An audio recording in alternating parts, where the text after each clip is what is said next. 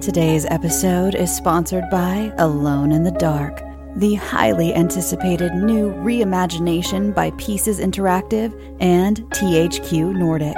Play as Edward Carnby or Emily Hartwood to explore your environments, fight monsters, solve puzzles, and uncover the true secret of Derceto Manor. Our favorite heroes are brought to life by Hollywood stars Jodie Comer of Killing Eve and David Harbour of Stranger Things, who lend not only their voices, but their appearance and their formidable acting skills to the brave protagonists. Experience a deep psychological story that goes beyond the realms of the imaginable, all dreamed up by Mikael Hedberg, cult horror writer of Soma and Amnesia. The team at Pieces Interactive is supported by monster designer and legendary Guillermo del Toro collaborator Guy Davis, as well as Doom jazz legend Jason Köhnen, who provides his eerie and haunting melodies for the right atmosphere. Alone in the Dark is available March 20th on PS5, Xbox Series XS, and PC. Pre order your copy now and escape into the dark.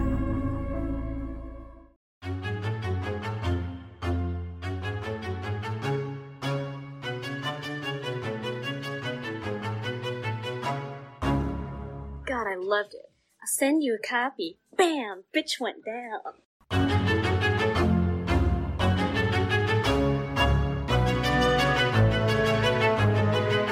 And welcome back to Horror Queers. We're talking Vera Farminga. We're talking another Toronto tie-in. And of course, we're talking about Killer Children. I'm Joe. And I'm Trace, and I think you said Vera Farminga, like like a finga, and it's definitely Farmiga. Yeah, I'm gonna go with Farminka. Okay. That's what I'm gonna say for this episode. I've heard people say Farmiga, and I'm like, like a Formica, but that's not correct. But yes. Uh, like a countertop. We shall Uh, refer to her as countertop. Exactly. Um, I am Trace, uh, like I just said, uh, and we all have a, a wonderful guest today. So I'd like to introduce. Uh, she is the VP of Development and Acquisitions at 1195 and the writer of Deadly Dispatch at TV1. And you will also soon know her as the co-host of the Afro Horror Podcast. Please welcome Sade Sellers. Hi, everyone. Hi. I'm so happy to be here.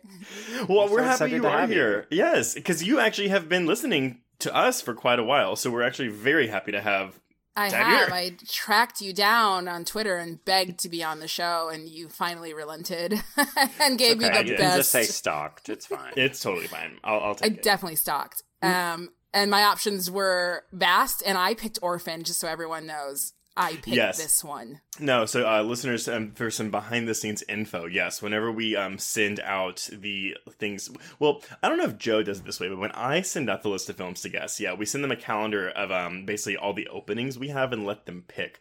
And yes, Sade picked Orphan, which I was a little surprised by, but I'm an orphan defender, and I'm here to defend its name.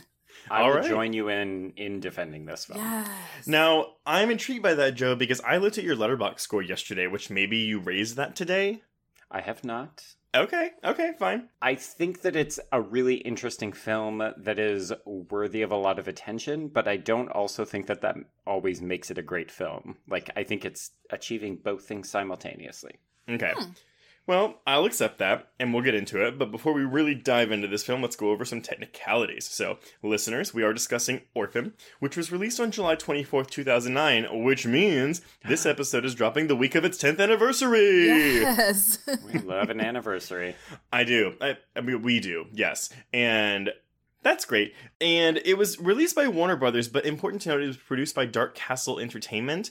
And Aw, rest I know. in peace. I yeah. uh, When did they do anything after this? I didn't look that up, but I used to love me some Dark Castle. Dark Oh, yeah. Castle was everything in the 90s.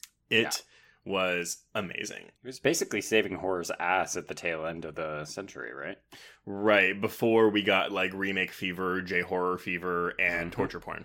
Yeah. You know, I think Joel Silver, the owner or the president something of Dark Castle, he actually produced Gothika because I've been doing my horror Yes, research. Mm-hmm. So That's also Dark Castle.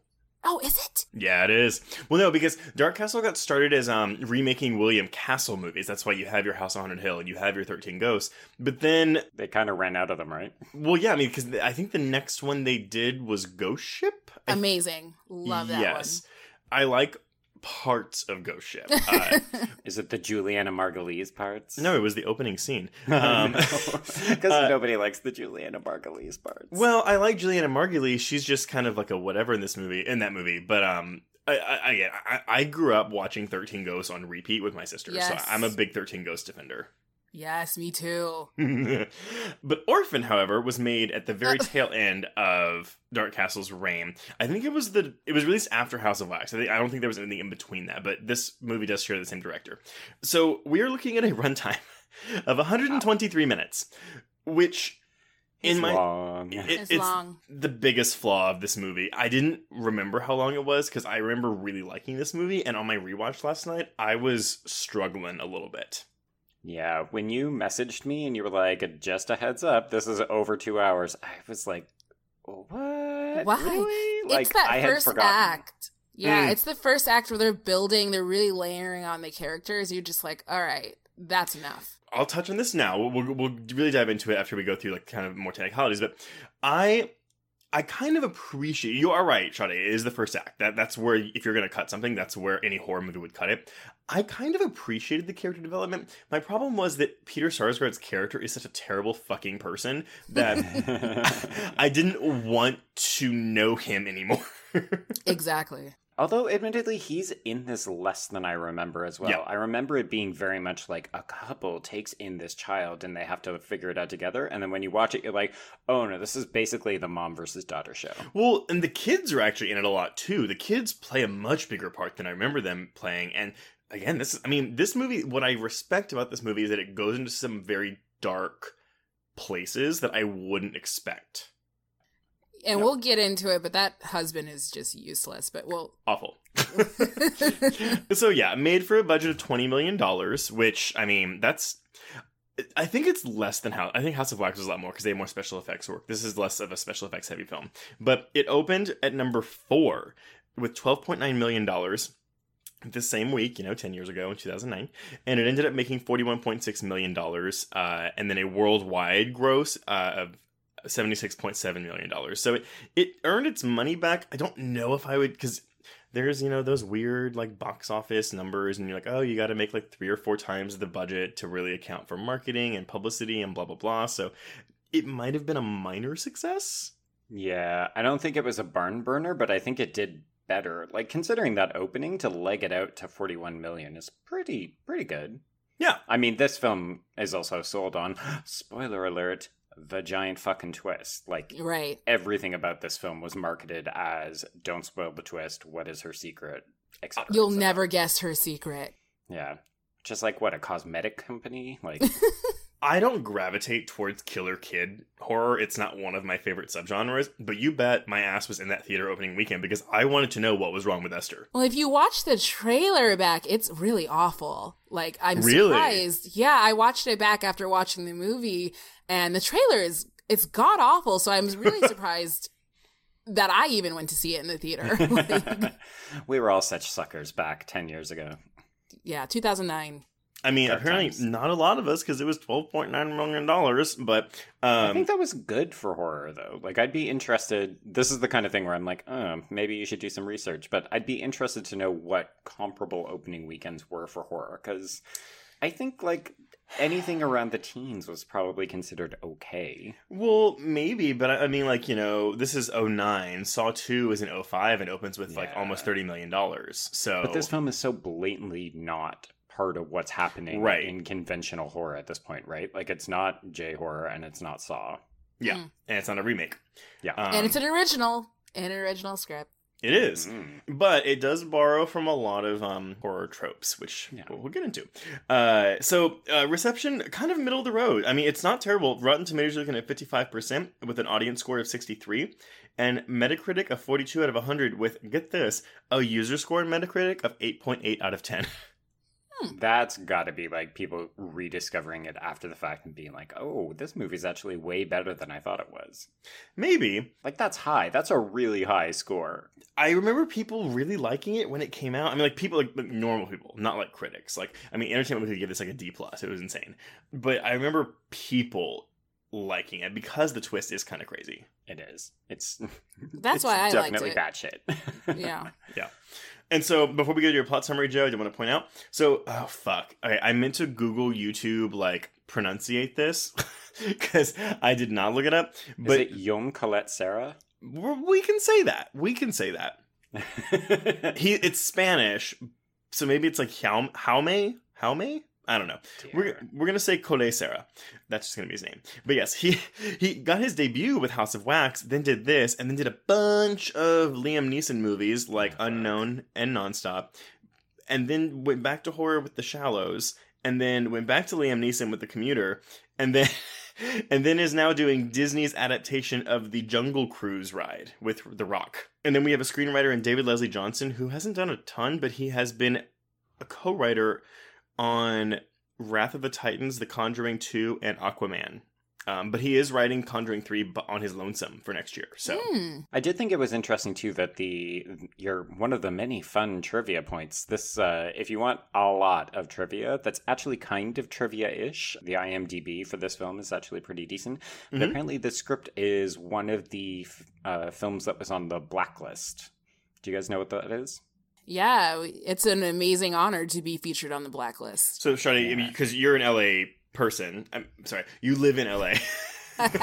I'm an Angeleno. Well, no, I can't call myself that. I've only been here 10 years, and uh, you can't call yourself. An, no, they don't count it here. Oh. There's politics around this. So, for any Yeah. listeners, though, because we do have some younger listeners who don't know, can you please tell them or tell us what the blacklist is? The Blacklist is an awesome resource for screenwriters, and especially unknown, unproduced screenwriters like my, well, formerly myself, brag.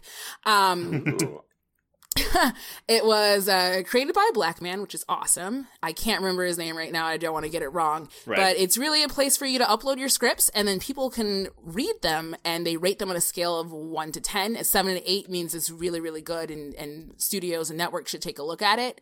Um, so Orphan was uploaded on the blacklist, and it went around what they have their annual list, which is called the blacklist, um, of about twenty or so screenplays that basically got high high scores that uh, the industry should look at. So so take that, orphan haters. This was on the blacklist. No, I mean, I think the screenplay is solid, and there's actually I I have some notes in earlier drafts of the film that I pulled. Um, some stuff that was cut. There was stuff cut out of this that I'm like, oh, I would have liked to have seen that actually, but you know, but there's also stuff that was cut out of this where you're like, no, that that was a good decision.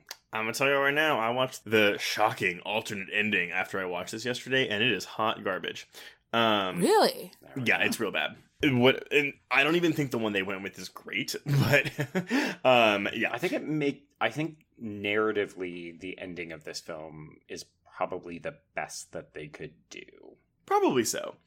And I have one more little note before we go to your plot summary, Joe. But the composer of this is John Ottman, who also composed Lake Placid, which we just talked about recently. Jesus Christ. I know. And he also did the score, well, the rejected score for Halloween H2O, and directed Urban Legends Final Cut. Well, I will say though about all the people, the editor, cinematographer, director, there's a lot of horror love on this crew. Editor did Darkness Falls, you know, composer John Ottman, Halloween H2O. So it's kind of like a little mini camp for horror creators. You know, we've kind of learned this as we've as we've really kind of delved into the crew of films that we've been covering that yeah, people like to stick together in the horror community, at least in the crews, because we've had so many recurring names pop up. Uh, especially in the like late 90s early 2000s Even the actors, yeah. I mean, Skeleton Key, Conjuring, uh, mm-hmm. Amityville, like it's a pretty solid horror, you know, list. I would like to think that making a horror movie is very fun and that now that it's not considered like a death sentence for your career to be in a horror movie. I mean, again, look at fucking Vera Farminga right here do, doing The Conjuring. That was a joke, by the way, because that's not her name. Farminga. but but yeah, I mean, like you know, I, I like. I think people come. I I just think it's fun. I imagine it's very fun, but you never know. So, Joe, Mm-hmm. what is Orphan about? Okay, as always, feel free to interject. I I think I used to be able to do this in like three paragraphs, and now it just becomes like two pages of plot synopsis. So I think uh, though now since we started interjecting, it kind of works out. this is true. Yeah, I try to lay breadcrumbs for you to pick up as we go. So Okay. okay, here we go. So Orphan. After an opening flashback nightmare in which Kate Vera cornucopia relives the trauma of losing her third child, Jessica, she Wait. visits her therapist. I'm sorry. I know. I, I'm already stopping you. So, um, Sade, and if this is too personal, you can say cut it out. Do you have children? I do not have kids, and that's not personal at all. I do Okay. not want them. Cool. She's So- got babies. I, I know. I, Fur I- babies. I don't want children either. I mean, luckily, like I, I, you know, I'm gay. I can't accidentally have a kid. But I do not. My husband and I do not want kids. But I will say that watching this fucking nightmare opening, I, it was. rough. I forgot they show the fetus. It is yeah. terrifying.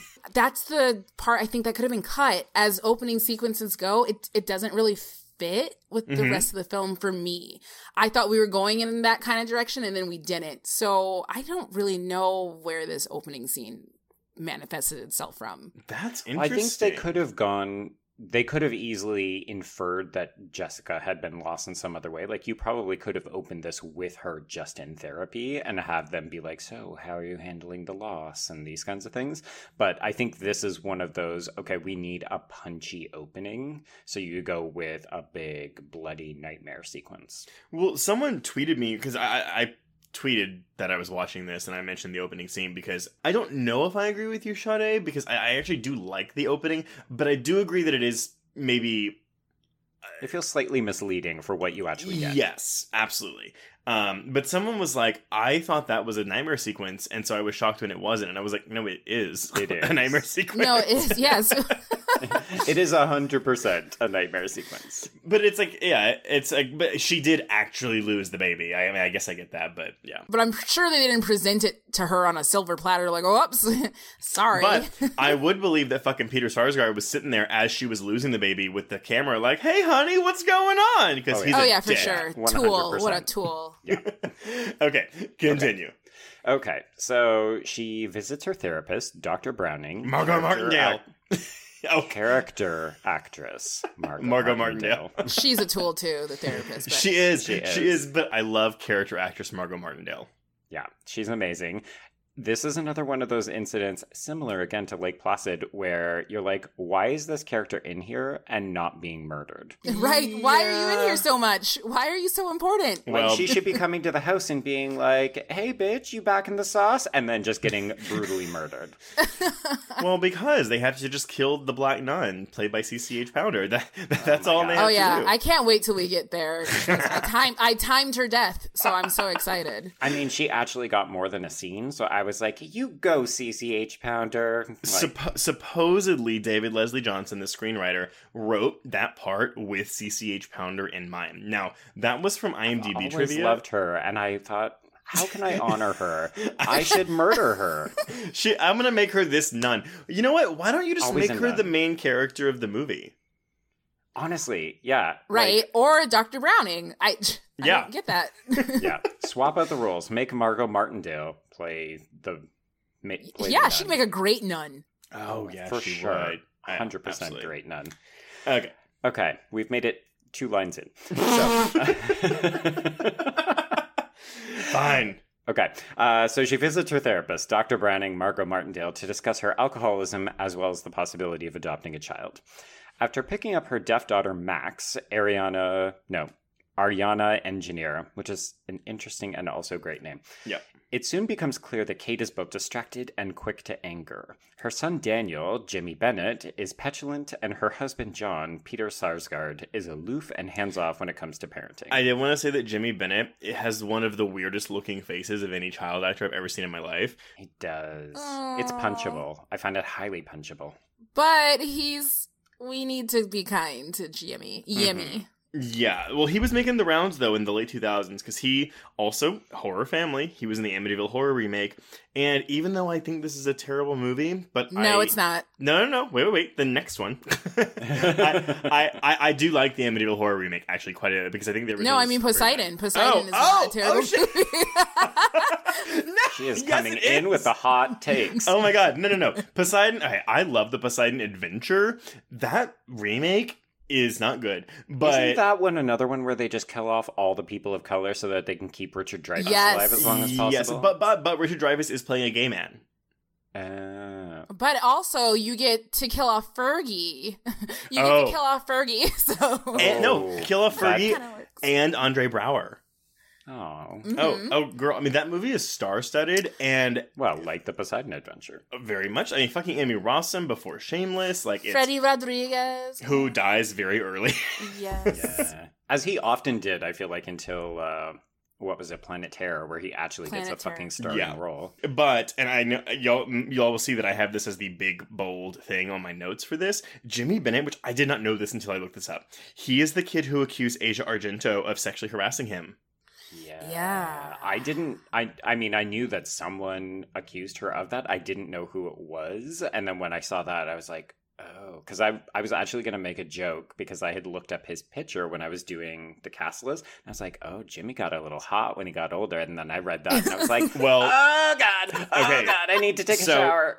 I want to just a heads up. So, okay, in 2015, his ex girlfriend, who was 17 when they dated, filed a, rest- a temporary restraining order against him, accusing him of stalking, statutory rape, and exploiting her for child pornography. Now, that was dismissed a month later. But then in uh, 2017, that's when he made his accusations against Asia Argento. When like, I guess he he claimed it happened in 2013. I know we're not going to go into this because it's not like a legal podcast, but I was just when I saw that I was not?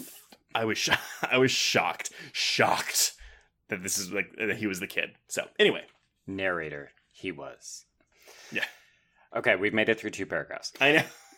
So that weekend, they traveled to Sister Abigail, CCH Pounder. Woo! Uh, they travel to her orphanage. It's not actually hers, but I couldn't be bothered to actually look up the name. where John is befriended by Esther, Isabelle Fuhrman, a withdrawn nine year old girl.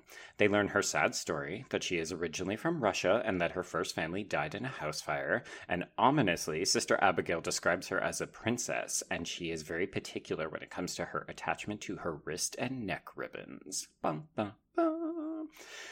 Ah, three weeks later, at the Coleman's palatial home, Esther and Daniel get off to a rough start while Grandma Barbara, Rosemary Dunsmore, another person who should, Who should die. killed in this movie, hmm uh, well, Grandma Barbara finds her precious. As Esther settles in, she makes a school enemy in Brenda, Jamie Young. She kills a bird that Daniel shot with his paintball gun, and it is revealed that she has an unhealthy attachment to an old Bible. Things start to fall apart when Esther sees Kate and John having sex, and Kate worries about Esther's reaction, which is quite unusual. At the park, John flirts with a Wait, woman. to be fair, they're fucking in the middle of the kitchen, doggy style. No, they're Yes. fucking everywhere in that house. And I'm like, you guys have three kids. yes. I mean, I did say this house is fucking palatial. It is like house porn to the max. But yeah, like I I've always gotten the feeling. So I've seen this movie four times since it came out. Oh my. I'm convinced that John is like a secret voyeuristic perv and that he gets off on like having sex with her in different parts of the house when the kids could walk in. Oh, that makes sense. Yeah, because there's no reason for it. I'm like, you got a shed, you got a car, you got an You office. got a fucking tree house. Come on. right, the tree house. But they but they pick the kitchen. Yeah. Like which which, which, is Bitch, we all eat open. there. It's all open spaces and like glass. Like literally, there is nowhere to hide in that kitchen. Ugh. So dumb. Right, like, bitch, you make our sandwiches on that counter. You're disgusting. yeah. If only Grandma Barbara knew what was going on, she would be shocked. I tell you, She's such a tool, too. She's she's bad. a total. And honestly, everyone turns. Well, okay, sorry. We'll, we'll get into Yeah. it. Continue. Yeah. Okay, at the park, John flirts with a woman, providing Esther with an opportunity to push Brenda off the slide and break her leg. Max becomes her confidant, covering for the incident and later reading Kate's lips when it appears that Sister Abigail is onto her. Which is true. Kate learns that Esther has been lying, prompting a fight about John's former infidelity. Sister Abigail reveals that Esther may be a bad seed, a fact that is then immediately confirmed when Esther brutally murders her with a hammer. I forgot that she has to hit her a couple more times. Like I thought it was one one and done hit. Yeah, you think it's the one time on the road, and then they're like dragging the body, and then you're like, oh no, she's going to Happy Hammer Town. Nice. Yeah. I just like that that's what that immediately points it out that she's a bad seed. Like, no. Well, and I I think I time stamped it. Uh no, it- it's like it's a little before the hour mark, and you're like, really. yeah, I yeah. mean, no, it's it's 55 minutes and 54 seconds because I Boom. paused it to say, all right, time of death for our black lady is Aw. 55 minutes, 54 seconds. She almost made it 50 way 50% of the way through this movie. She almost did. But that's also the problem, though, is because you also now have another hour and seven minutes of this movie. Yeah. And like how many more people died in between this and John?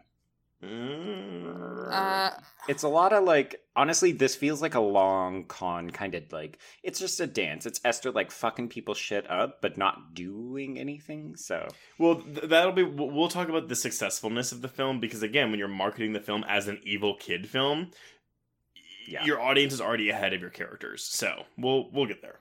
Yeah. Okay. After an incident involving dead baby Jessica's roses, Esther Dead fractures baby her. I know. I was like, how can I say this politely? And then I was like, when have we ever been polite on this podcast? I will say that I gasped at this part, though. I was very uh, taken aback. Yeah, so Esther fractures her own wrist using a vice grip. John blames Kate, which nearly causes her to break her own sobriety. The next day, Esther nearly kills Max in a car accident, but Dr. Browning and John blame Kate, once again, after Esther brings them the boozy evidence. That night, Esther and Kate face off as Esther reveals Kate's addiction is responsible for Max's deafness after the little girl fell into the pond when Kate was having an alcoholic incident. This film is actually really good at doing things like, oh, you didn't know they had an affair? This comes out at this point. Oh, you didn't know she was responsible for Max? Oh, It's here it very comes. natural without like you know stopping the film for an expository scene. Yeah. Because Yeah. usually these films are like, they just, well, they kind of hit you over the head with a hammer with it. Yeah. No? No pause for irony, laughter? irony, Okay. irony. Oh, sorry, sorry. You were making a fun. Oh, gag. that, yeah. This is how you know that Trace is tuned out. I I was listening. I just wasn't. I mean, I was tuned in and I missed it. So, so there you go. enough. Okay. sorry. Listeners, I hope you pity laughed for me. So. uh, okay, we're almost there. Esther nearly burns Danny to death in the treehouse. At the hospital, Esther tries to then murder him again, prompting Kate to open handed slap Esther in the face. Mm, yeah. With Kate sedated, because of course you can't hit your daughter in an open ER and not expected to get uh, put into restraints, Esther moves her plan into action. She steals Max's hearing aid, gets hoed up, and puts on some sexy, sexy moves on John.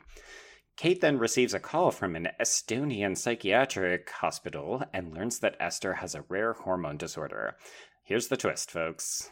She is actually a 33 year old woman who has tried to seduce the fathers of all of her adopted families, and then she kills them and the families in fires whenever she doesn't get what she wants. John then discovers Esther's violent and sexually pornographic black art paintings as Kate desperately makes her way home. Um, they also allude to that in the um. It was one of those ones where like when the logo appears in the beginning, the Warner Brothers logo, and there's black paint. Yeah. I I'm a sucker for an. What would you even call that? Like It's kind of like a tease, right? Like, yeah, like, a, foreshadow. team themed, like like an it, you know, like you see the, the balloon come out from behind the New Line logo or whatever. I love that. So I like that. Like that pays off at the end. Yeah, they have a tendency to do it a lot with Universal films because they've got a globe that they can just transform into a Mhm. variety of different things. So Scott Pilgrim, But yeah. eight bit. I like it. All right, bringing it at home, bringing it at home. Esther repeatedly stabs John, then goes after Max. Kate arrives, and she and Esther play cat and mouse until Kate eventually falls through the greenhouse onto her. The police arrive as the two women struggle atop the frozen lake. Max's terrible shot ends up sinking them, and despite several stab wounds, Kate ultimately prevails, kicking Esther in the face with the brilliant final line, I'm not your fucking mommy, as Esther then sinks into the deep. So I think that took 15 minutes, um, which Oof. might be I a record apologize. for us. No, no, no, that might be a record for us. But again, we're looking at a two-hour and three-minute movie. One comment before we dive into shit is that that I'm not your fucking mommy. I would like so much more if the Ring Two didn't exist. Yeah. Hmm. Yeah. It's the exact It's the same, same line. closing line. Now, granted, this is a better movie than the Ring Two, Uh, yeah. but the fact that it exists already makes me like not as impressed with the ending. And then it also just cuts to black. Like it's like she she gets out and there's no like coda of repercussions of like how this like the father is dead. yes. Those Okay, kids are fucked. But we're not really sad about that. No. That's, that's actually the thing that I like the most about this ending. Uh, Right. I mean, by this point, it's been two hours, so I'm pretty much ready to let go. But I also love the fact that this film is so women fucking centric that It it's is. like, we told you that Max survived, and we told you that Kate survived. Who knows whether that little fucking shit is gonna wake up in the hospital or if he's got brain damage, and John is just dead, and nobody yeah. cares. We don't even because we know Danny's alive, but we don't see like No. anything. Yeah, but she yeah, because she put that pillow over him. Like, he died, what- and then He they brought him yeah. back. Yeah. Like, Yeah, and they brought him back, so he's got to be fucked up. So I hope, I like to think so. I I did feel a little robbed though, so I know that Peter Sarsgaard like realizes I'm sorry, did you say Sarsgaard or Skarsgård? it's Sarsgaard. Skarsgård. No, it's Sar. Oh my god. I think it's Skarsgård. No, no, no, no. It is not. Okay, there This is. is me doing a bit. It's Alexander, Alexander Stellan, and Bill Skarsgård. Peter Sarsgaard has no relation to them. Does he have a famous father, though? No, Like, is he. Re- no. Okay. So he's just part of the Gyllenhaals, then, is what you're saying. sure. Anyway, so He's married to Maggie. Oh, He- that's right. He is he married to is? Maggie. Yeah. Yeah. oh my god. in a day. Honestly, after watching after our like Placid episode, I'm gonna have to start really paying attention to who's married to who because I think there were like three marriage revelations in that episode. So it's true. clearly, It was like a we're gonna start marriage doing that. trap. We kept getting Trace. It was really funny. Uh, you too, because yeah, whatever. Um, listeners, go back and listen to Lake Placid if you want to know what those were.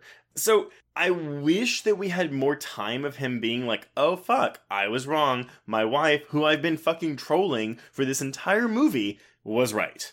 Oh, no, Oh, yeah. instant karma. It's what he deserves. Instant karma. I, He's- I completely this is really agree. frustrating as a woman.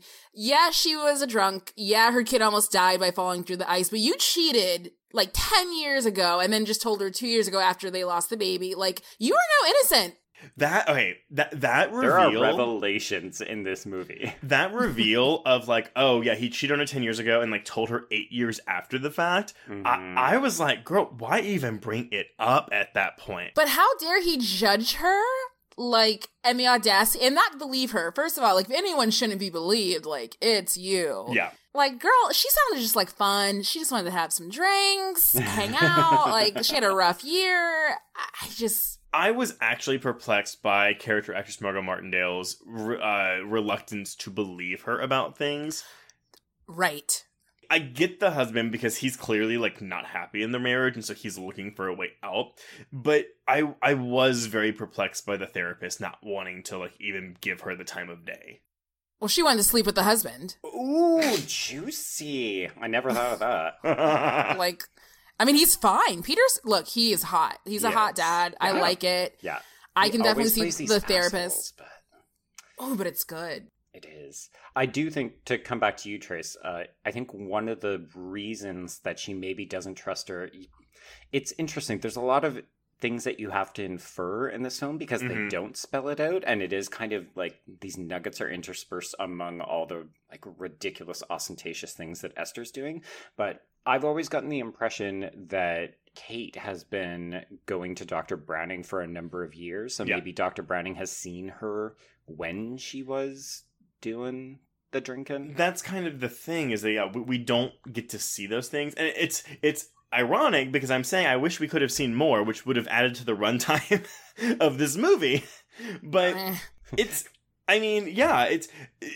Is it? Oh, well, well, look, I went to therapy today, as I do every other week, and Mhm. my therapist actually dropped a little tidbit that all therapists are more crazy than their actual clients. oh yeah. So agree I, think Margo is insane. Like Dr. Browning is batshit crazy herself. I mean, she doesn't see through Esther's trappings. Like she has one session with her, and, she- Exactly. and she's like, she's fine. She's a very nice, healthy girl. But oh, by the way, though, Kate, you're a bitch. Right, exactly. I think you're meant to believe that Esther has like she is so smart, like she is such an adroit manipulator, as Kate calls her, that she can literally fool everybody. Like in a way, the film is actually positioning Kate as the most damaged protagonist, but also the person who can see through everybody's bullshit. It's the wine. sure. or it's like the brilliance that comes with not being on the wine after so long. That's right. the sobriety is everyone She's got sobriety drugs. like genius vision. she's a s ex- an X Men basically. Yeah, yeah she- Oh gosh. she's the Jean Grey of Orphan, or the Professor X of Orphan. But it's it's really frustrating because if that was my therapist, I'd be like, "Bitch, why am I paying you? Like, you're supposed to at least give me some constructive feedback." But it sounds she just blamed and blamed and blamed Kate, and I was like, "So easy." I dropped this movie from a four out of five to a three out of five on this rewatch, and I know I, I still enjoy. I, mean, I I love how trashy it is, but I was so frustrated with how the whole last hour of this movie is just people not believing Vera Farmiga. It's Yeah, so it's frustrating. Gaslight the movie. It is, and I get that's the It point. is. It's just it's hard to watch, right? It's so hard to watch, and it, but to a point where where I was like, "There's no way." Like, Because Oh, yeah, no. after a little girl breaks her leg, a nun is dead. Your like your cabin thing catches on fire. Your treehouse catches on fire. Like, what are y'all not seeing here? Well, and I think that's what's so frustrating about the Peter Sarsgaard character, though, is that he he's such an infuriating character that I I couldn't deal with it. I could not handle any scene that he was in to the point where when he's getting stabbed repeatedly in a very lengthy prolonged death scene mind Oh, you yeah, lots that of was rough. stabs. i Yeah. felt such a sense of catharsis Yeah. that i was just like all right chop his head off chop his little prick off like you were gonna do to that little kid do it Honestly, Yeah. this this is basically a different take on Midsommar, right? Where I think we're actively meant to root for the demise of the male characters in this film. Like every time I watch it, I always think that he is terrible and Danny is terrible. Like the only other person, like I wish that Grandma Barbara also got murdered because I think she's also terrible. But She is terrible, and she's his mother, right? She said she is. mother-in-law. Yeah. oh i thought Now it, you see. I don't know why I thought it was her mother. But whenever she gives Esther the money to go for the soda machine, when she's going to go kill the little boy, I'm yeah, like, you're just like you you're such a dumb idiot. bitch. But I do. I think we're meant to cheer when he gets stabbed to death because at this point like I don't I don't care to have him realize that he's made a mistake because we've known he's been wrong this whole time. I just love that moment of realization. Like, it- whether it's this movie or someone else, I want to see someone know that they're wrong. Well, wasn't he the one drinking when Esther was hitting on him? He kind of like had like a slur realization, like, oh, she is batshit crazy. No. Wait, all of a sudden I've been drugged. Hmm. what? Wait, was he that? drugged? Yeah. yeah. Was he drugged or was he drinking? I thought he was just drunk. He finished a whole bottle of wine. Oh, I always inferred that he was drunk because that's why the camera actually gives us like the blurry point of view shot. Well, no, I mean, yeah, he is drunk, like you just said. I I I think I've always thought that it was more than that. And I thought he was because she had bought two bottles of wine and Yeah. she poured one out, but she had one left. So I was like, "You hypocrite! You went home and drank her bottle. Like she's coming back for that." Honestly, I would have been pissed off. But no, I mean, I, I, I know what you're talking about, Joe. You're right. There, there- it does have the wavy, like blurry vision effect. But I just thought that was the film just trying to be like he's tanked. Even though I, I have downed a bottle of wine and not been tanked. Lightweight. Yeah. What's wrong with you? God, he sucks. I always I always took it to be part of her seduction technique. Like that's how she gets the daddies into bed is she drugs them, she gets all dolled up, and then she makes her move. I did appreciate the tactful way that they showed her grabbing his penis. I'm sorry, did you say tactful or tactile? Tactful. or both. I'm just gonna keep making this fucking joke until somebody laughs. Tactile is touching. I don't get it. It's- It's never mind. Move on. anyway, but no, but like, a- a- again, apparently that scene was originally written um, a lot more graphically, but I like that they got. I think they got the point across very well without being like pedophilic. well, how old was Isabelle when she actually landed this role? Oh, I looked it up. She's 12. yeah, she's She's twelve. She was playing a nine-year-old. 12? Yeah, I know. Oh, I thought she was 14. Oh, that's worse. no, it's She's so young and delivering such a good performance. No, she's great. She is. She's very, very good in this movie, and I, I'm still surprised. Apparently, um, when she says um they fuck, like when she like says that to Vera Farmiga, Collet-Serra, Colette Sarah, basically said, "Oh, we're gonna do it in two takes, so you don't have to do this again," because he, he like didn't want her to have to like say Swear fuck repeatedly. again. And I'm like, but I bet you had her fucking hit CCH Pounder in the head like five thousand times. Well, I bet it changes, right? Once you cast the actress and you're like, oh, this is a real 12 year old, and we need to cut some stuff out. Like, she's an actually, she's a kid. Yeah. Well, and they typically have strategies of how to film this. So, like, when she's hitting CCH Pounder, that's not her. Like, she's probably not there. That's why you don't. Like, you see Oh. her with the hammer and the blood, and then you see the whack on the head, but it's probably not her. It's probably like a like a, a stunt double the pigtails. It's a it's an insert with like a second unit. Like she's not even on that set. Yeah. Well, may- maybe you're right. Maybe you're right. They can't put children into these scenes. that would fuck them up. Like apparently Max, they they told uh, the actress who plays Max because she's quite young, and apparently legitimately she she is actually deaf. So Yes, she take is. that, the quiet place. Um, Wait, the gr- Wait, that girl was. yeah, deaf. that girl was deaf, Joe. Well, no, she got so much press for like, oh, John Krasinski cast like this deaf actress, Oh. and you're like, yeah, it was I thought you were- Orphan Oh, back right. in I thought you were throwing shade at this deaf actress. know. I, was like, "D- Joe. She's deaf. She's really Fuck deaf. all these little deaf actresses. That's what I'm saying. No. Well, no, um, this girl, um, and the only credit that I could find of her was she was in Resident Evil Retribution, which is one of the more fun Resident Evil sequels. But she plays Milla Jovovich's deaf daughter in her virtual reality fantasy life. Oh. oh, was that mm-hmm. the one where she has all the clones of herself and they keep dying? No, that is the fourth one. Sidebar, I also feel like I've asked you that question on this podcast before, and I don't know why it keeps coming up.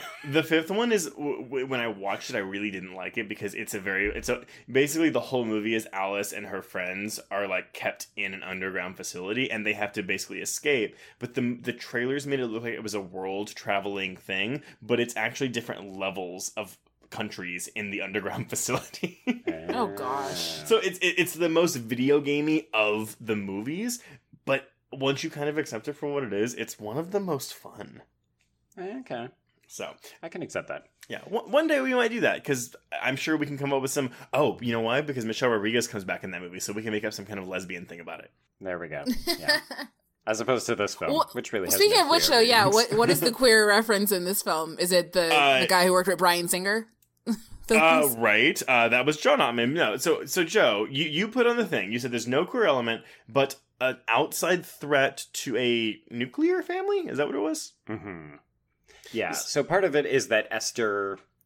I mean, I'm always hesitant to call people queer icons or like queer representations, but traditionally, She's kind of a campy bitch, though. So I mean, she's delightfully campy, and this film is pretty campy, if you want to be honest. But, It is. Um, I think just this idea that you're introducing a foreign element into, you know, this uh, very like well-to-do white family with their two perfect children. Like even Max, like I love that Max is this adorable scamp, and like her disability is really like it's not a disability. Everyone in the family seems to handle it perfectly fine.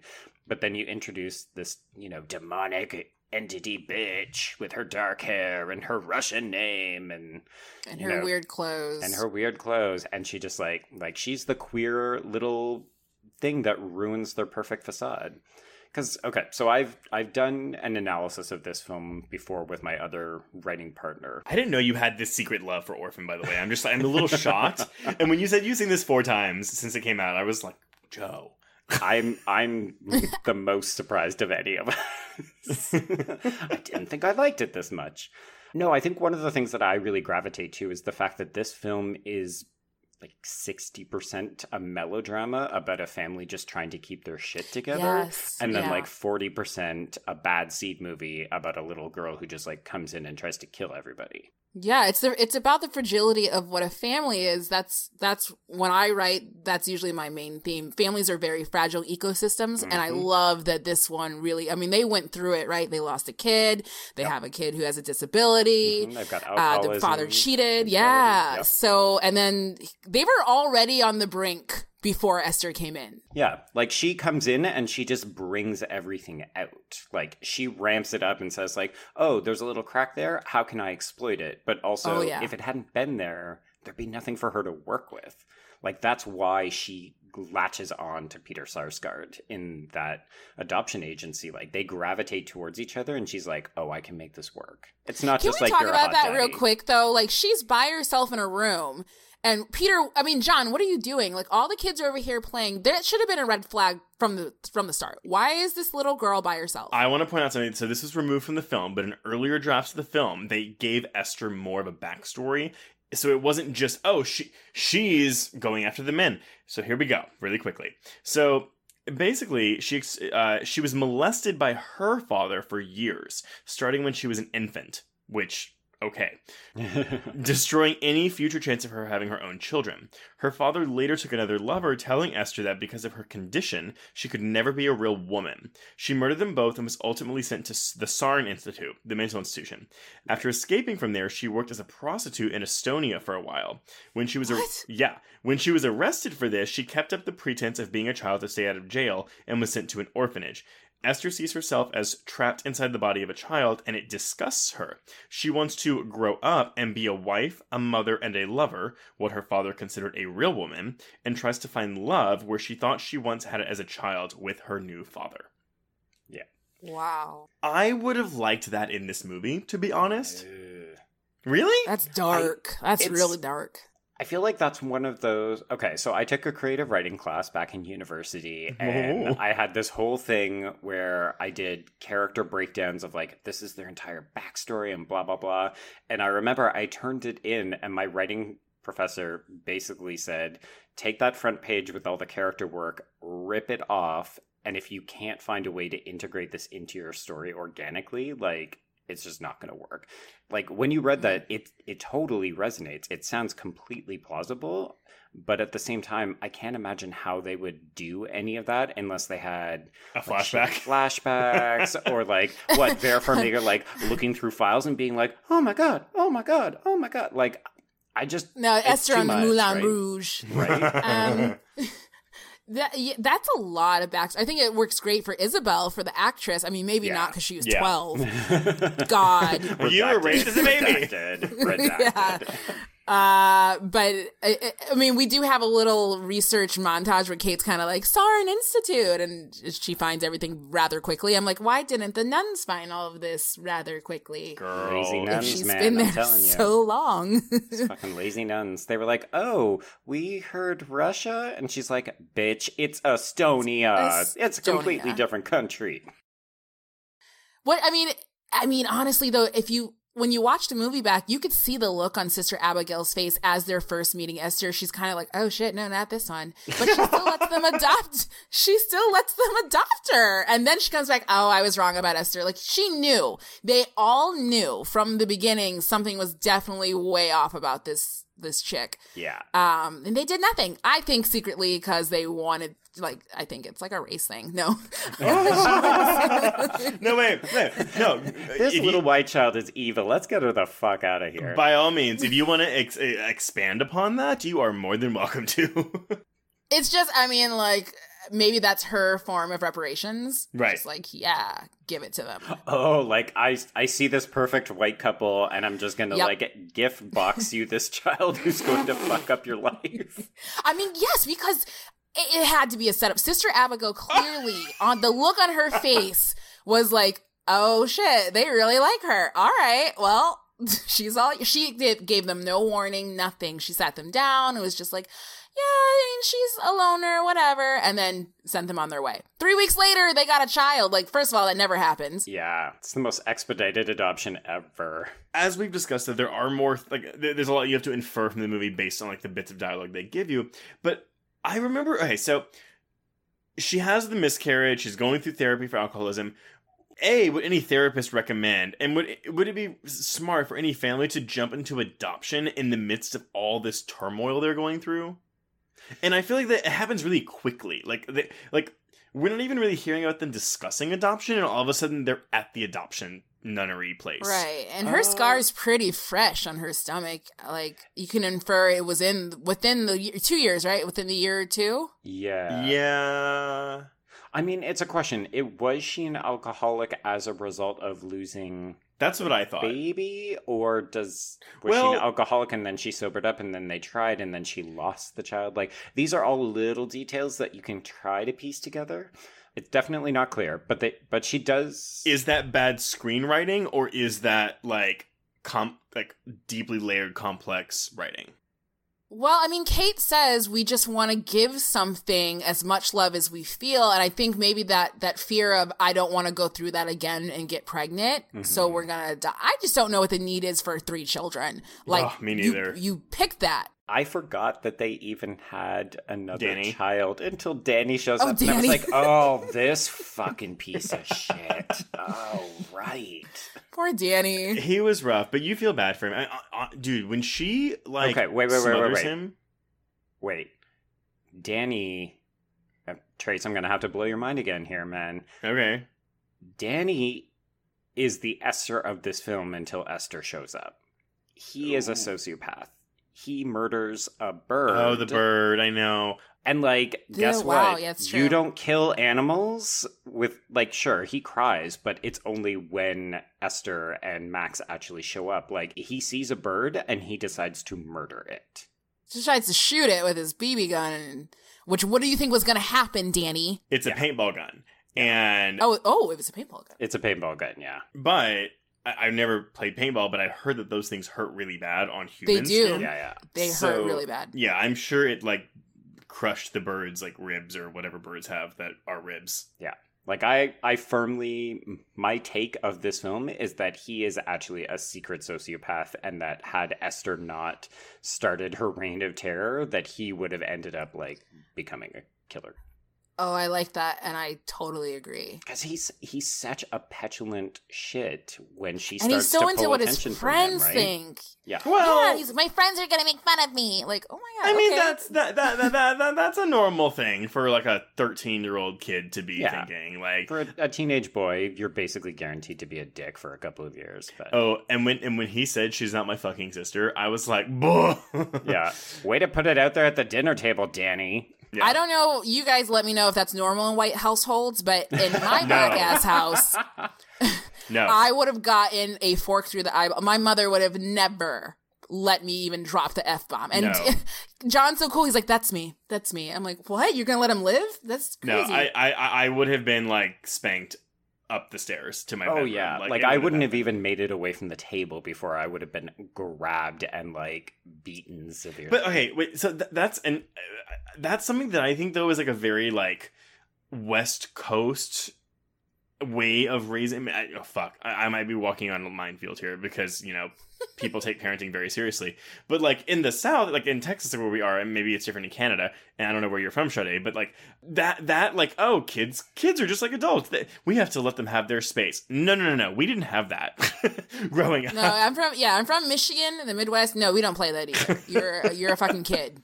I think it's Like- there's a partially a generational aspect as well. Like not to not to throw my in-laws under the bus or anything, but part of my husband's extended family, they they went through a period where they were like, we have to treat our children with respect and allow them to build like adult like capacity and responsibility. So they would say, you know, like here's five different things. Which one do you want to do? And the kids would get to decide. And one of the, like the options could have been like, oh, do you want to have like a regular dinner or do you want to do this other thing? And it was like, no, you're the adults. You've got to like lay that out for them. But I think part of it is just like that's so far beyond mine. Like I'm turning 30 in October, and I still don't get to pick what dinner when my mom comes to visit. Like, Right. I don't have options. yeah, like you will be told the parent will make those decisions. Exactly. Right.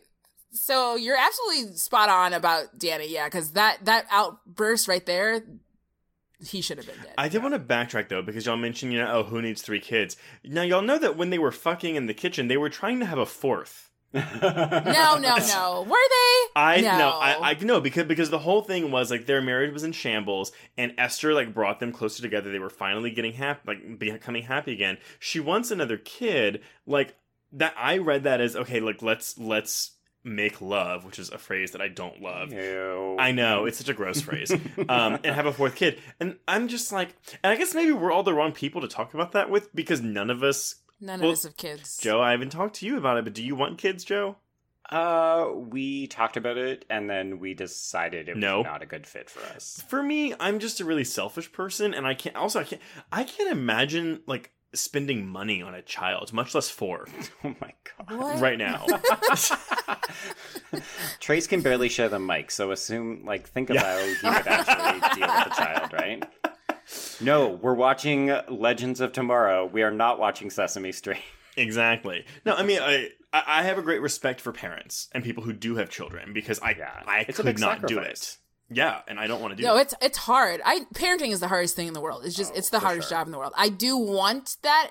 I said earlier I didn't, but not right now. I I'm only turning 30. I still have a life to live. Gotcha. Yeah, you've got some So. Oh, so, sorry, I misunderstood. I thought you were like, nope, the the the, the children's store is closed, but that makes more no, sense. no. No. Um, yeah, I just I'm not that kind of girl that's like in a rush to have the baby and the marriage and stuff. I'm like I'm Yeah. good. I mean, Meghan Markle just had a kid at 35. I'm s- I'm chilling. There you so, go. Yeah. I think that might be an LA thing too, though, and I don't mean to generalize, you know, all. No, it LA is. citizens, No, but- no, you're right. You're. I, that's why I left Michigan because everyone there is barefoot and pregnant. Oh dear.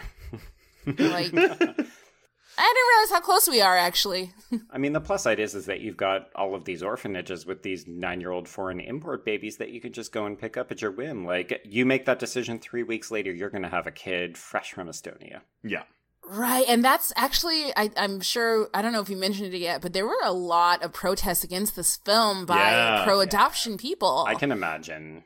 Well, so I get it. You, you, so y'all remember there was the line in the trailer that is in the movie, but they removed from the trailer. Um, it's when Esther's painting and she's talking to Peter Sarsgaard, and she's like, "It must be hard to love an adopted child as much as your own." And oh yeah, adoption agencies and like like pro, obviously you know pro adoption people, which is you know that everyone should be pro adoption, had a huge issue with it. Now, I understand why that line is in this movie. Yeah. And also, I can imagine that an a- adopted child might feel that way at some point. So I think it's an important way to bring it up.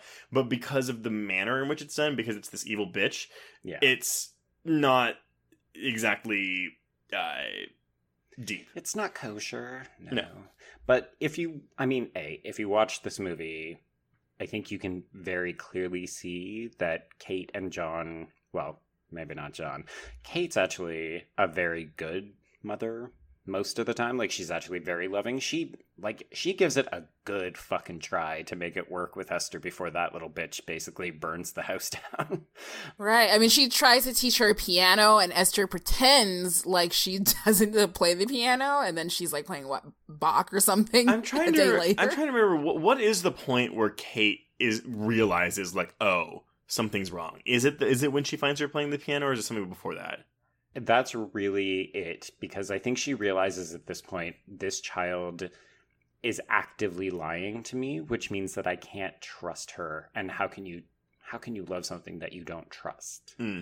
So okay, so then how do how do y'all feel then about the way that this movie handles that? Because then you're really going into kind of a whole. To make a horror movie, you have to take something that people are comfortable with, or maybe something that they're unsure about, like adopting a child, and you. You know, because there are fears. I'm sure when you're adopting a child, it's the same thing as when you're having a child. There are inherent fears there. So it's horror, a horror movie's job to expose those fears and Or exploit them. exploit them yes but it's like you know what um uh, rosemary's baby do people say oh like that's bad for expecting mothers you Devil know? children? Oh. well i mean but saying like you know the Church oh, of Satan was actively protesting it. like- but i mean like I, i'm not i'm not I, I get where the you know protesters of this particular storyline were coming from but it's also like it's a horror movie i don't know Well, yeah. Like, does anybody watch this film and say, like, oh, yeah, no, I can't adopt because what if I end up adopting a 33 year old serial killer? No, it's the same thing like with it, like all the clowns protested. We're Ugh. not all like that. People freak out all the time about horror movies, but it, it really is just a different form of storytelling. They don't they do it all the time and it passes and nothing it's never that bad.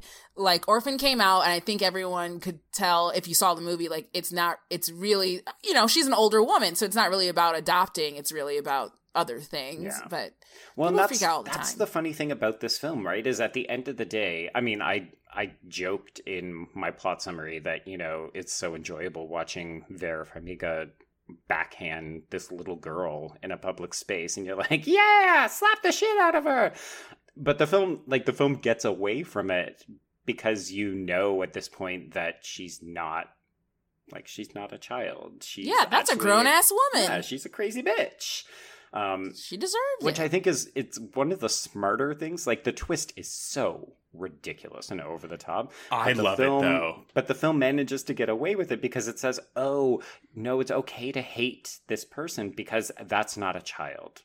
That's a grown ass woman." So now we can want to watch Vera Farmiga like fall through a skylight on top of her and crush her, or kick her in the face and drown her in a pond. Here's my question though.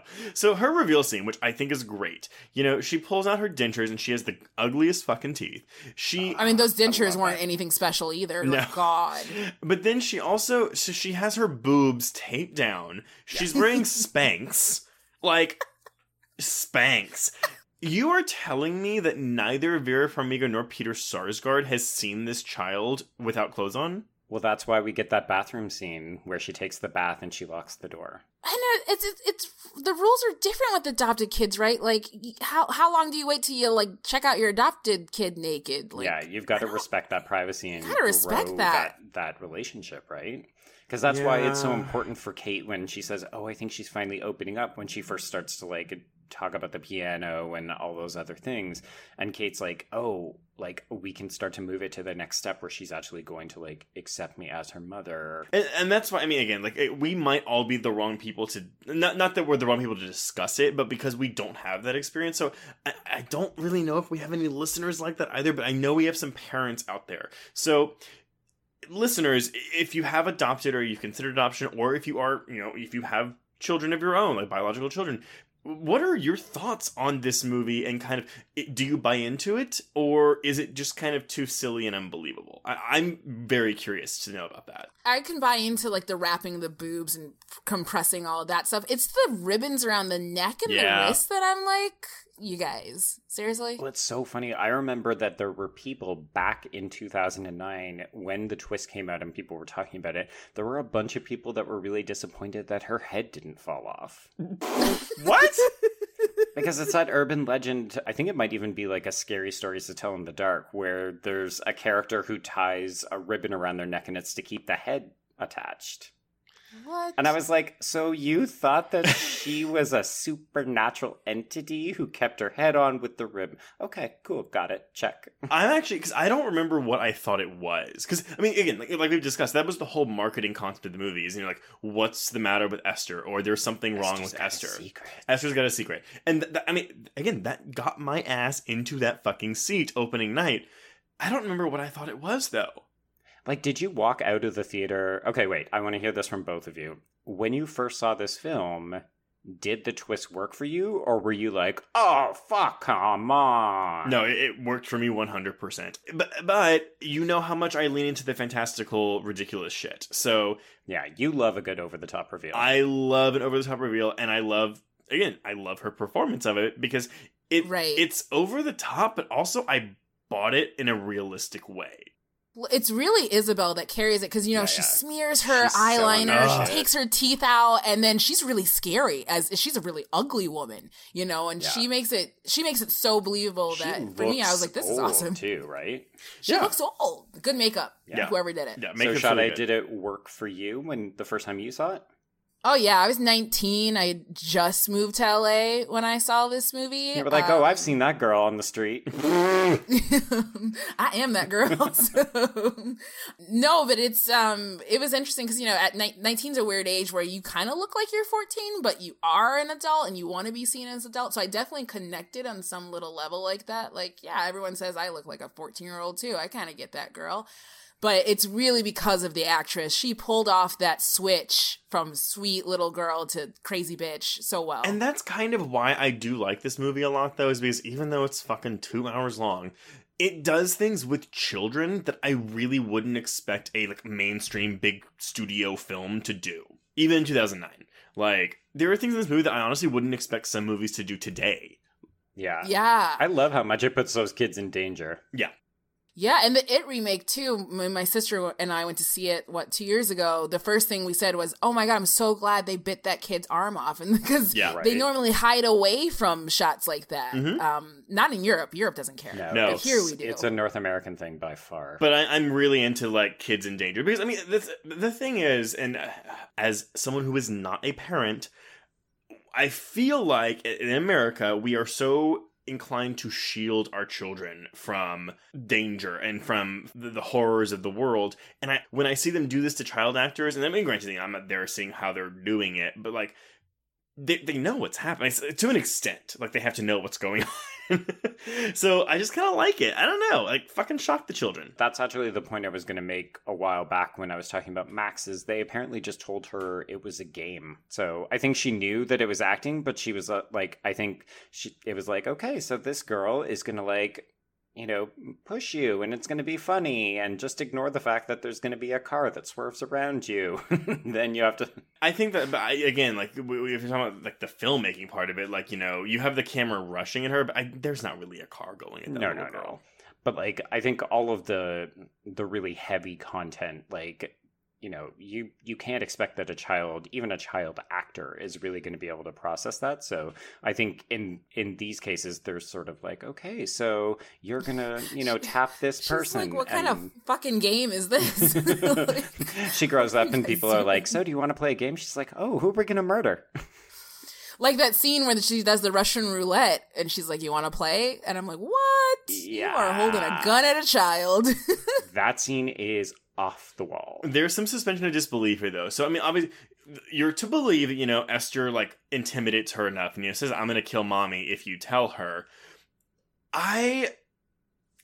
I still think that, like, I don't know if I fully buy into that this girl would not tell someone that. To the point where when Danny was finally, like, opening, like, getting her to open up, I was like, thank fuck. Thank God that these It's one of kids the are few talking. scenes that we have that's not like that doesn't include an adult or Esther as well. Mhm. It's like I think that's the only time that you actually see the two of them talking. And you're like, yeah, you guys need to communicate more frequently because a lot Right. of this shit could have been avoided if you just had a told an adult. but Max is no snitch, and I can really appreciate that. This like, is true. honestly, I really liked the scene in the grocery store though when she was having her read Vera Farmiga's lips when she was on the phone with the, with uh, Sister Abigail. I thought that was a really well done scene. This isn't a wholly original movie.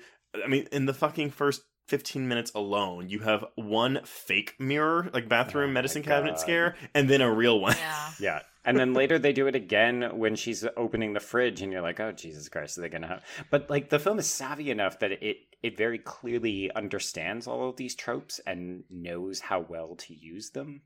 Yeah. Yeah, I mean, true. I, I think Collet-Serra is actually a very good director. I argue that House of Wax is a more enjoyable and better directed movie than this.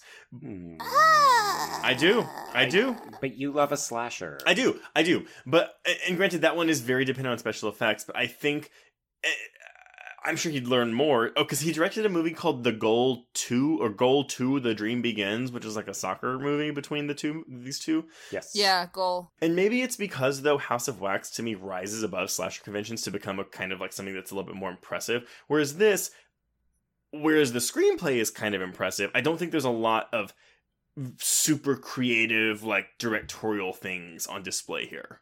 Hmm. I disagree I with can say that. Okay. With, I disagree, but I can see what you say. Like angles, transitions. It's not really. He's not really Yeah. Yeah. being creative, but the characters are so damn good and the conversations, the scenes are like masterclass acting. Right, one-on-one. but but oh, yeah, right. but he didn't write the screenplay. but he is directing his actors. true. You're right. You're, he is he is directing his actors. But you're, he's also dealing with Child actors. and really good actors. I mean, this is Vera Farmiga before she's super famous. Like, I mean, she'd done a couple things around this time, and I remember being kind of shocked that she did this movie, which apparently was because of the paycheck. She wanted a paycheck and she wanted to work with uh, Peter. yeah, was it that good of a paycheck? I mean, it was an original horror film in 2009. Well, I think it meant that she was in a bunch of shit that probably didn't pay very well. yeah. Her her exact words were: Vera Farmiga said the film was appealing in so many ways, but largely because she quote unquote got a paycheck for once. What? So she had probably worked in a bunch of different things that either she didn't get paid for at all, or it was like maybe she had done things as Who is favors your for people. agent? Well, her her I mean, she'd been acting for eleven. She started her first acting credit that I could find was from 1998. But I mean, the biggest thing I I, I really remember her being in was she was in well she was in a horror, another Killer Kid movie called Joshua two years before this, which I'd never seen, but that's an indie film. She was in this movie with Kate Beckinsale and David Schwimmer called Nothing But the Truth, where it was like a legal, a really really fucking good movie by the way. But she's a bit part in it, like she's not the main character. So I think she had a lot of those roles, and it wasn't really Uh, okay. until something like this where she is the main character Yeah, where she gets real money. yeah, and I think Up in the Air is what really Yes, yes. Yeah, that cemented her for sure. that that that cemented her as like oh like this is an actress to be on the lookout for. Like she had a lot of small parts that she made it like it, really deep impressions in, but Up in the Air is what like was like oh she's fucking phenomenal. yeah. love her, love her sister. I don't love her sister. You don't love her sister? I what? don't- I think Taissa Farmiga is one of the worst actresses I've no, no, no, No. no. The I just watched a movie with her recently called um oh fuck it's it's a Shirley Jackson adaptation. It's her and Alexandra Daddario. It's like we have always lived alone in the castle or something.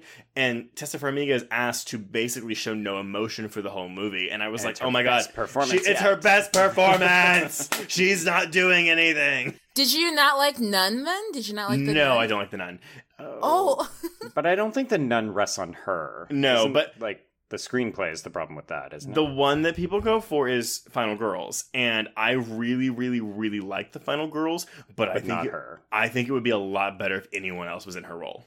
Maika Monroe. oh, dang! I didn't know there was so much Taissa Yeah, I'm. backlash. the I- Taissa drama. I sure as shit don't like her in American Horror Story. Uh, any of the seasons that she's Whoa. been in. I, She's often given these really sad sack characters on American Horror Story, though. but so- but you know what though? It's the same with like I I've said similar things about Maika Monroe where I was like, oh, she plays kind of the same character that is kind of this sad sack character. So when I finally saw her in Greta playing like this firecracker, I was like, oh, good. Like I'm I I'm convinced now. I need Taissa Farmiga to do something like that. yeah, you need her to shake it up a little more. Yeah, because she plays the you hear that, same Taissa? character. Trace demands you shake Yeah. it up. Gauntlet throne challenge accepted. I don't hate. I think I just said I hate her. I don't hate Taissa Farmiga. I just I haven't seen anything from her to make me think that she can't play the same character over and over and over again. That's fair. because I had to deal with this when we were talking about Jaws. So let's just have it on the record. So Trace totally fucking hates her, wants her to die,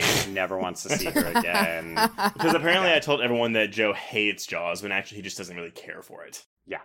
I, girl, I agree. I still think Deep Blue Sea is the best shark movie Oh, over sure. Jaws, Yeah. and I will die on that hill. Yeah. Be careful, Sade. When you when you get rolling with your own podcast here, like you say things and you say them flippantly, and apparently then you have to answer DMs for A the lot rest of of your questions. life. Yeah. it. um, we have hired a social media intern, so you guys can go ahead and send all your hate mail to her because I don't, I don't read it. So. You're like, Um, hello, do what you I want." am a powerful woman, and I will not be reading your Exactly. personal responses. literally, we literally hired a film student, and she gets to filter all of the stuff. She'll send me a good, a couple of good comments, but I'm like the rest. I'm like, I don't care. That's amazing. Yeah, you're like, I'd like one or two positive comments for every episode. I and think then. Ariana Grande does that too. Like her team will send her like some top comments of the day, and that's it. Nice. That wouldn't surprise me. But all right, so I- I feel like we're wrapping up a bit here. Are there any things about the movie that you'll want to get out before we kind of go into the conclusion? I did just want to say that I think that this is a very well directed film, And part of that is that I like the way that he uses aerial shots to anticipate things to come. So you see a lot of shots of like the road and the pond, and it's just kind of cueing you to let you know, hey, there's going to be something important that happens at these locations later on. So- Just a heads up, he does the same thing in House of Wax, specifically in a scene when Elisha Cuthbert is running away from uh, the the killer. So yeah, I just wanted to point. so he's out. got a director trademark. Fantastic. He does. I think he does this. I mean, I haven't seen his Liam Neeson movies. Oh, Oh, which I think I think Vera Farmiga's in one of them too. Yeah, I want to say nonstop, but don't quote me. Oh no, it's the commuter. No, she's in the commuter. That, that's what Ah, she's in. Oh, the train one. yes, the good. train one. Yeah. So, so there's a there's a train and there's a plane and then what It's is just white people getting kidnapped and dealing with like European villains. Well, no. So the com- the, the commuter's a train. The uh, nonstop is a plane, and unknown. Plane, yep. is- I don't know what unknown is, but that's Diane Kruger, I think. and then the gray is wolves. Uh, the gray is really good though, but that's not Collet-Serra. um, but anyway, I was gonna say he also does aerial shots, I believe, in The Shallows, which you know, as a lot of like like Blake Lively, you know, on I the mean rock. that On a that rock. one, like you have to because literally your movie is her stranded on a If rock. you don't have aerial shots, what else Yeah. have you got in that movie? Uh, Blake Blake Lively in a Lively, exactly. But this That's way, all you need. This way, you get the top-down boob shot. You can get like the rotating ass shot. Like you got to maximize your Blake Lively coverage. yeah, yeah, for sure. Uh, I love Blake Lively. So I will not hear anything, any uh, bad language about her. So unlike Taissa Farmiga, No, Taissa, you- right? you Yeah, you, you, you can and- you can rip Taissa Farmiga a new asshole for all I care. I don't care. Holy um, Wow. So Jesus! I I, I will I, I, just, I do like this movie a lot. I like it less than I did ten years ago because I do think that runtime is. I don't want to say It's a little unforgivable, but yeah, it's well. And then, then I go to something like Scream Two, which is like a, it isn't an even one. It's a tight, It's- yeah, 91, right? No, it is 120 two. No, oh, minutes. what is it? Oh, it's It is 120? Yeah. two hours. Two But hours. feel- it doesn't. I think that's the problem. Is that the first part of this film is really good, emotionally character-driven stuff, and then Yes. the middle section, you've got okay, she's she's bad. People are starting to figure it out. Like let's let's bring it together. And there's a couple of parts where it sort of stops and starts, and there's not enough murder. So here, here's the thing. I'm gonna say right now, the 40 minute, so Act One, Two, and Three, you know, 40, 80, 120 minutes. Like, we're dividing into three parts. The 40 minute mark is when she says, uh, Esther says, "Oh, I know that adults fuck." The 80 minute mark is when Max and Danny finally team up. So between that is your second act of 40 minutes. And now think about how what happens between those moments. So you got Vera Farmiga being like, "Oh shit," to the kids finally teaming up. I think that second act does have things you can like do. Mhm. But that third act, it just feels so rushed. It feels like it's It just blowing through. It does, and the last twenty minutes are from like the seduction of Peter Sarsgaard to the end. And I'm, for me, I'm still like, you know what? Because it, it cuts to credits as soon as like Vera Farmiga gets out of that lake after she you know breaks her fucking neck. You want like two extra minutes? That is a good kick, by the way. It is. Oh, and they That was a good and they kick. show it. But yeah, I want like a two minute coda. Just give me a two. You've already gotten me for 123 minutes. Give me a two minute coda. But like, what do you Right. What do you want in that closing? For her to bend down and tell Max you're a shitty shot, I should never have had you. Come on. How do you miss? Come on, darling. We're gonna go to the we're gonna go to the the target range, and I'm gonna teach you how to shoot. Seriously, who shoots the ice, Max? like it's right there. Yeah, 100. percent So th- those are my two cents. Sade, do you have anything else you want to say? Contribute? I think it's great character, great layering for character building.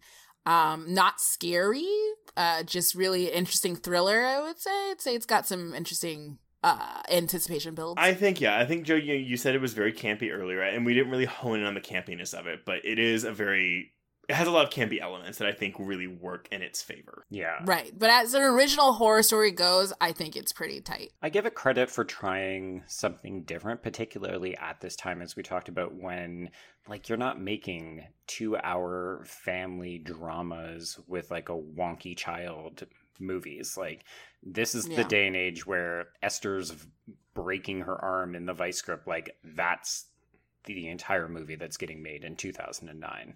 Yeah. So for them to be like, mm, let's do something about infidelity and alcoholism and stillborn children and adoption, and then just sprinkle in like a couple of these other more traditionally horrific things, like Right. it's it's kind of a brave film. And I think that's actually one of the reasons people gravitated to it on the blacklist because they said, oh, this is a genuinely mature kind of script. And then you somehow also end up with this hilarious campy nonsense, which just makes it such a fun watch, I think, because of Isabelle. So, hmm which is for me why I end up like somewhere down the middle because I. I don't think it's a great film. The runtime is too long. It's trying to do a lot of things, and Well, I was say because your your score in Letterboxd was a two and a half out of five. Yeah, I'd say it's probably closer to about a three, three and a half. But it's like there's a bunch of stuff that doesn't quite work because it's like that family melodrama is competing at times with the crazy camp. But I love the film for going there. Okay. I mean, yeah, I do, yeah, I agree because I feel like even without Esther, you'd have a solid ass drama right there. Oh yeah, Like Yeah, a good I agree. drama. Well, and I, I've never seen Joshua, but apparently it is a very, very, very good creepy kid movie that's more classy than this one is, interesting. and also Mm, not. more classy. 'Cause Yeah. I think of shit like The Prodigy that came out this No, year, no, which no. Whoa, whoa, whoa, only- wait! We're not talking. I love the Prodigy. I But enjoyed it see- too. But see, that's a film that only works because of its twist. And we're not going to Yeah. spoil it because we haven't warned people, but that's a film that Yeah. basically plays like it gives you everything that you expect is going to happen. And then it's only when it doesn't give you that and it gives you something Yeah. completely fucking weird in Yeah. the end, that's the only time that movie comes alive. Which, by the way, we're not going to spoil it, but it has, I think, one of the best intros, uh, opening scenes to me for one shot. And I know you you know what shot I'm talking about. I know what it is. It also has a really good graphic kill scene in the end of the movie. But again, we'll we'll, we'll leave it at that. Uh, you, you- uh, okay, cool. Well, if that's it, I'm gonna say uh, before we discuss what we're gonna be talking about next week, Sade, what would you like to plug? Well, I want everyone to go ahead and uh, and go listen to Afro Horror. It's it's live now. When this episode premieres, it'll be live on all streaming platforms. But I also my movie Deadly Dispatch that I wrote for TV One is premiering this Sunday, July twenty eighth. At 8 p.m. sometime Central. I don't know. It's Time to be determined, but check the Time channel. to be determined. But check the channel and watch it if you like thrillers, especially like this Orphan. Like I said, it's at the end of the day, it's a story about a woman trying to track down her best friend's killer, but it's really about her keeping her family together. Um, and there's infidelity, and there's lies, and there's cheating, and there's murders. So please check out Deadly Dispatch on July 28th on TV One. And you did, uh, you let me know too as well for your Afro horror podcast. It's it's similar to what we're doing with queer horror, but obviously it's with um black horror cinema. And can Yeah. can you say what your the first film you're covering is? Yeah, we're so excited because the first film we're covering is actually uh, Deep Blue Sea with the screenwriter Wayne Powers. And it's only a few days before their 20th anniversary Yeah. on the 28th. Um, we have a really great lineup this season. We have Jeff Howard uh, coming in to talk about, as he's a really big fan of the faculty, so we're going to talk about that. And we just signed Edwin Hodges from The Purge, and he's going to go talk about his experience about being the black man who survives Yeah. at the end of The Purge. Nice. Oh yeah, I I'm quite excited for this because I think you'll have a lot of uh very very fun conversations. Yeah. Yes, we're planning on keeping it fun and light. Like we know it can go really south with the politics, and also because me and my co-hosts are firm millennials, we won't be doing any movies before 1990. Oh wow. Okay. So yeah, we're gonna All leave all the '80s stuff to you guys and Halloweenies and all those other cool people. But um, we're doing '90s and up, y'all. I so oh, Keep it the way to my heart. Well, that's great. So yes, everyone go check that out. That is out today. And then uh, I guess we'll kind of move into our housekeeping, our standard spiel. Uh, if you want to reach us on Twitter, you can reach me at Traced Thurman. and I'm at B still on my remote. That's the letter B. If you're tweeting about the podcast, please be sure to use the hashtag horrorqueers in your tweets. You can also email us at horrorqueers at gmail.com or check out our Facebook page. Uh, if you have two seconds, please go to iTunes and leave us a rating. We haven't had a good review in a while, so if you haven't left us a review yet, please go do that. If you want even more content, please visit our Patreon page at patreon.com slash horrorqueers, where you can sign up for exclusive bonus episodes covering recent horror films like Midsommar and Crawl. And you'll also get a newsletter on the first of every month telling you what our schedule is for that month, so you can know the movies we cover before we announce them. But, talking of announcements, Joe, what are we covering next week? All right. So we are embarking into our first foray in animation, and we're going to check out 2012's Paranorman. I believe also our first family film. Yes, yes, which is why uh, I've been able to invite a very special guest star on who does not like horror films. Yeah, but I've never seen this, but apparently there's a gay character in it, and I'm I've been wanting to see this for a very, very, very long time. So Yeah, it should be interesting. Yep. Okay, well, I think on that note, then we can cross out Orphan. Yes, and cross out horror queers.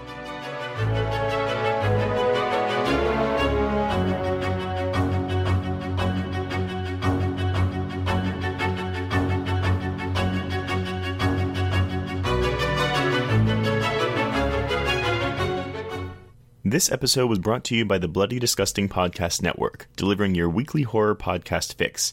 To find more episodes of this show and others, please visit bloodydisgusting.com backslash podcast network.